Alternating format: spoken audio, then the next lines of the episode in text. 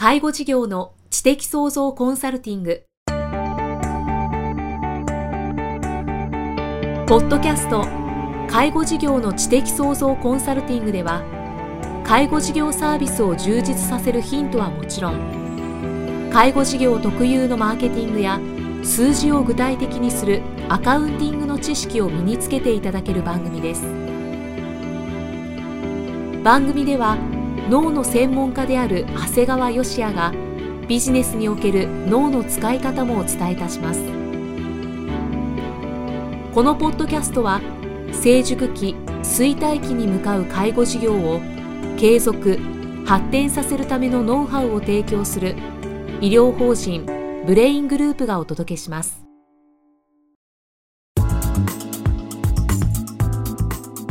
こんにちは、生きみえです。介護事業の知的創造コンサルティング、今日は第98回をお送りしていきます。長谷川先生、よろしくお願いします。よろしくお願いします。さあ、今日はどんなお話をしてくださいますか？前回2回ですね、苦手な分野はプロの力を借りるというお話で、スタイリストさんのお話と、プロの講演家のお話をさせていただいたんですが、今回は運動の指導をしてくれる、いわゆるパーソナルなトレーナーのお話をしたいと思います。また面白そうですね。そうですね、医者っていうのはですね、外来で患者さんたちには、できるだけ運動をねするようにお勧めをするわけなんですね。正直病気の種類に関わらずですね、運動の習慣がつけばかなりの病気、特に高血圧だとか糖尿病だとか高脂血症といった生活習慣病というのは相当改善するんですよね。ただありがたいと言っていいのかね、残念ながらっていうのは多くの患者さんは運動をですね習慣化できないもんですから、幸い私の外来の患者さんも減ることなくですねどんどん増えているもんですから、何と申し上げていいのかわからないんですが、そうですね、先生としてはというところですよね。そうなんですね。だからみんなが運動したらもしかしたら患者さんいなくなっちゃうんじゃないかなと不安になりながらも一応運動指導はするんですね。ただ本当にまだ病気に縁がないような若い方、30代の方でもですね、やっぱり 80% 以上の方は運動習慣がないって言われてるんですね。まさしくその中の一人です、私。そうですね。だからそういう人がこれから先運動習慣がつけれるかってやっぱりなかなか難しいわけですね。ただやっぱり経営をする方だとかですね、それなりの立場になられた方ですとね、やっぱり運動が習慣化できないとやっぱり言ってる場合じゃないわけですよね。そうですよね。やっぱり自分の健康っていうのはですね、スタッフや家族、お客様へっていうふうにすごく責任が広がってるわけですね。だからとやかく言わずにできたら運動の習慣を持つべきなんですね。ただ闇雲に運動するとですね、それこそ最初からお話ししているようにやっぱり自分の苦手な部分を闇雲にやるとやっぱり非効率的ですし、場合によってはやっぱり運動の場合は怪我の原因になるんですよね。そうですね。ですからやはり的確な指導のもと運動する方がいいわけなんですね。ただね、正直言うとね、医者もね、運動しなさいって患者さんに言うんだけど、正直あんまりどうやって指導していいかよくわからんっていうのが事実なんやね。そうなんですか。あんまり運動のことはですね、やっぱり特別に学んだこともないっていうのが正直なところなんですね。ちょっと独学も入りつつという。そうなんですよね。ただ一応運動指導するときはですね、3つあるんですね。3つ。1つ目はいわゆる有酸素運動、酸素を取り入れる運動、歩いたりウォーキングをしたりジョギングをしたりするっていうのが有酸素。これよく言われてますよね。それが1つ、でもう1つがですね、筋力を維持する筋肉トレーニングというのが2つ目 で、よく忘れがちなんだけど、それにさらに柔軟性、筋肉のしなやかさを維持するこの柔軟性の3つがすごく必要なんですね。だからただ歩いてるだけっていうのは実は点数にすると50点以下って言われちゃうんですね。そうなんですね。ただそんなこと言ってもですね、ただ歩いてるだけでも歩いてって言っても歩いてくれない患者さんがほとんどだもんですから、医者としてはですね、外来で指導するときに有酸素運動と筋力トレーニングと柔軟性の3つちゃんとやってくださいねなんて言ったら、これも絶対やれないわけですよ。だから最初はですね、歩いてくださいさいねぐらいの感じでスタートすることが実際は多いんですね、うん、そこから徐々にっていうところですね、うんまあ、僕はですね実はこう運動がすごい好きなもんですから、はい、だいたい週に2回ほどはジョギングをしています、まあ、5、6キロ走るんですけども、で残りの5日間は毎日走ると、足を痛めるもんですから5日間はウォーキングをしています、はい、でそこにですね筋力トレーニングを週に3回で17対3はもう毎日朝起きた時と寝る前に行っていますのでもう体もベタッとつきうぐらい柔らかくなってますね。長谷川先生お忙しいのにこんなに運動されてるんですねやっぱり運動した後の心地よさをイメージしちゃうとですねやっぱどうしてもやりたくなるんですね、はい、だからある意味こうお酒が好きな方がお酒飲むと楽しいからお酒毎日飲むじゃないですか、はい、僕みたいにお酒弱い人間からするとようあんた毎日毎日決められた時間に決められた量飲むねと思うんだけどまあそれと一緒かなという気はするんですね。あ、そう言われると納得しますね。そうですよね、はい、だから皆さん何でも好きなもんはやれるんですね。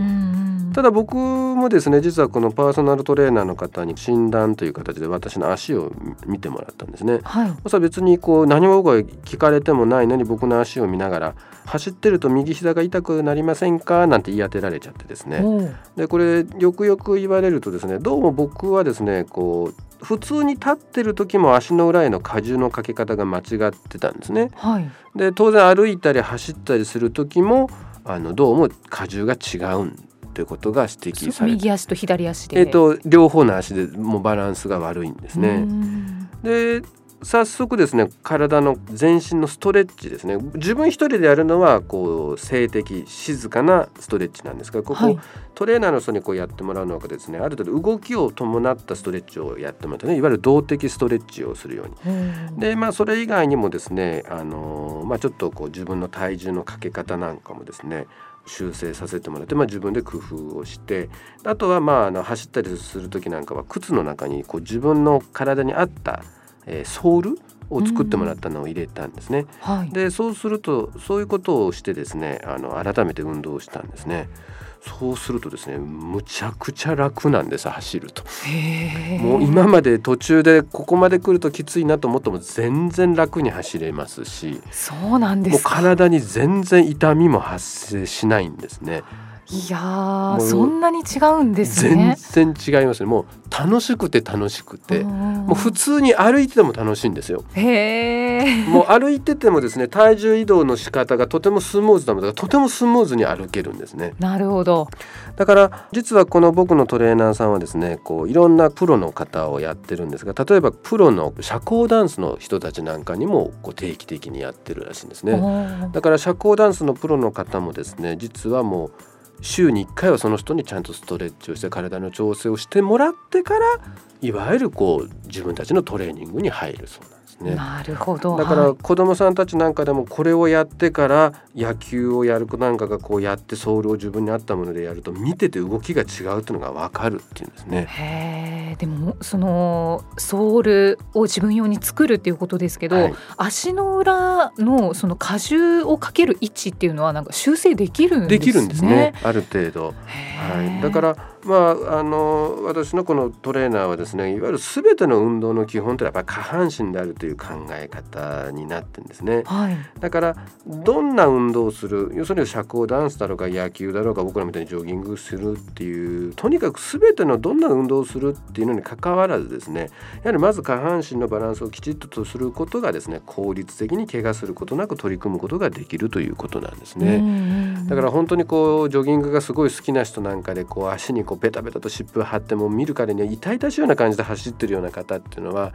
本当はそういうきちっとしたチェックを受けられた方が本当はいいんじゃないかなというふうに思っていますね、うん、確かにそうですね。でちなみにですねこの先ほどの専用のソールなんですがこれはですね、はい、実はもう外反母趾の方なんか極めて有効なんですね。あ、そうなんですか。で実はこれは僕も実は思ってたんですが年を取った高齢者の方特に女性の場合は変形性の膝関節症っていう形で足がO's脚になってですね、はい、膝が痛い方って本当に多いんです。でそれに対してドクターはあんた体重が重いから膝に来てんだから体重減らせ減らせってよく言うんですが実は体重減らしたって膝良くならないんですよ。でそれは僕らもずっと感じてたんですけど、はい、これの一つの原因がこれやはり外反母趾だというふうに言われてるんですね。それ体重のかけ方が間違ってるもんですから外反母趾になり、それが膝にまで来て膝の変形になっている。だから実はこれはですね、この専用のソールはですね、この外反母趾から変形性膝関節症になっている方にでもですねすごく有効なんですね。少しずつ修正していくんですかね。そうですね、実はうちの義理の母親がですねひどい外反母趾があってですね、でうちのいわゆる孫にあたる僕の娘なんですが、はい、娘が3人ともちょっとやはり外反母趾の傾向があるんですが、はい、やはり今そのソールを入れることによってすごく調子がいいって言っていますんで、やはりこういうものもですね本当に高齢者の方だけじゃなくてですね若い方にもこれどうも使っていくと有効なんだなというふうに感じてますね。そうですね、外反母趾の人は多いですよね。多いですね。実は外反母趾の一つの原因がやっぱり体重のかけ方が間違っているっていうことになるんですね。なるほど。で長谷川先生、はい、有酸素運動と筋力トレーニング、柔軟性という3つのお話を、一番最初にしていただいたんですけど、はい、このじゃあ有酸素運動っていうのは最低このぐらいした方がいいっていう目安っていうのはありますか？理想を言ってしまうとですねどんどんあれなんですが、理想としては1回30分ほどの運動を、週に 2,3 回は行ってもらうといいと思うんですね。週 2,3 回、はい、ただね仕事してるとなかなかそんなことは難しいもんですから、なんとか日常生活仕事の中でですね車に乗らずに歩くようなことにするだけでも結構有効なんですね、はい、これ実は東京の方って結構歩いてるんですよねらしいですね、はい、東京の方ってやっぱ、車での移動じゃなくて公共交通機関が発達してるので、統計取ってもですね実はこう割と通勤してるだけでよく歩いてるっていうデータが出てるんですね、で実はですね三大都市圏の中で最も歩かないのが私の地元である愛知県なんですね。あ、そうなんですか。愛知県は実は車がとても整備されてるもんですからどこにでも車で行くんですね。あ、だから僕も実は職場まで家から車で行って、はい、職場のすぐ近くに車止めてですから僕は何にもしないと1日3000歩です。少ないですね、はい、今びっくりしちゃいました。だからもう僕なんか逆に歩かないともうトレーニングしないととんでもないことになるから逆に歩いてるようにしています、なるほど。で筋力トレーニングはですね気をつけていただきたいのは、やり始めるとどんどんやりたくなるんですがこれはもう毎日行ってはいけないです。あ、毎日はしない方がいい。そうですね、筋力トレーニングはもうできるだけジムなんかに行って指導者の下で適切な負荷でやることが大事なんですが、はい、筋肉の回復ってやっぱり48時間かかるもんですから、だからやっぱり48時間かけて筋肉が再生するという時間はちゃんと保っておいて、その間は次の筋力トレーニングはやらないようにと。だからだいたい週に 2,3 回がベストなんですね。有酸素運動と同じぐらいなんですね。はい、そうですね、はい、だからちなみに鳥越俊太郎さんが言われててすごくこう面白いなと思ったのは、鳥越俊太郎さんもすごくトレーナーについてこう筋力トレーニング一生懸命やってたんですけど、はい、女性は裏切るが筋と筋は裏切らないっていうのは僕は名言だと思うんですね。筋と筋、はいはい、一つ目の筋は、お金です、はい、もう一つの筋は筋肉の筋です。だから女の人は裏切られちゃうけども、はい、お金はきちっと残しといて筋肉をしっかりと鍛えておくと、その2つは自分を裏切らないよという形で僕はとっても名言だと思っています。女性にとってはちょっと複雑な名言ですけどね。そうなんです、はい、筋と筋を、はいはい、でじゃあストレッチは毎日行った方がこれはいいですかね。そうですね、これもやっぱり筋力トレーニングにのめり込みすぎちゃうとですね筋肉自体が硬くなることがあるもんですから、やっぱり柔軟体操やストレッチで筋肉をほぐすっていうのは、毎日とは言わないんですけどもやれる範囲でやっていかれるといいと思いますね。はい、だから今いろいろお話しさせていただいたように有酸素呼吸運動と筋肉トレーニングと柔軟性に対する運動を全部やるっていうのが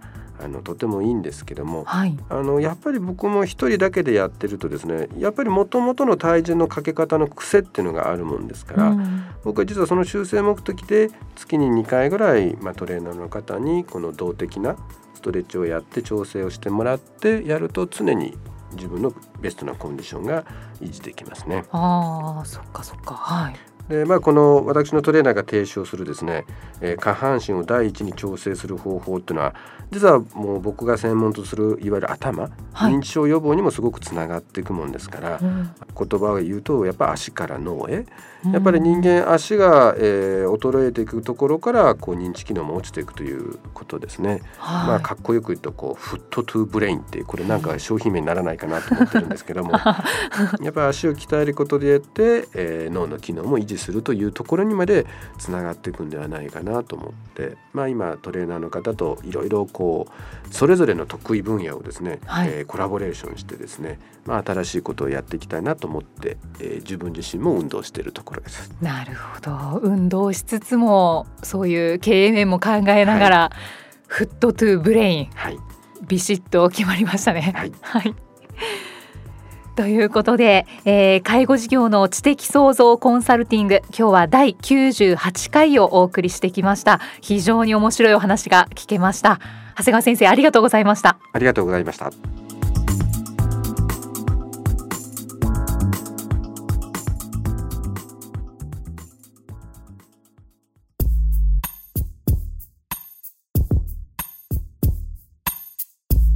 今日のポッドキャストはいかがでしたか？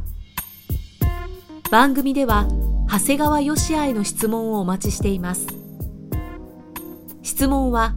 株式会社ザイタックのウェブサイトにあるお問い合わせフォームからお申し込みください。サイト URL は http://brain-gr.com/zaitac http://brain-gr.com/在宅です。それではまたお耳にかかりましょう。この番組は提供医療法人ブレイングループ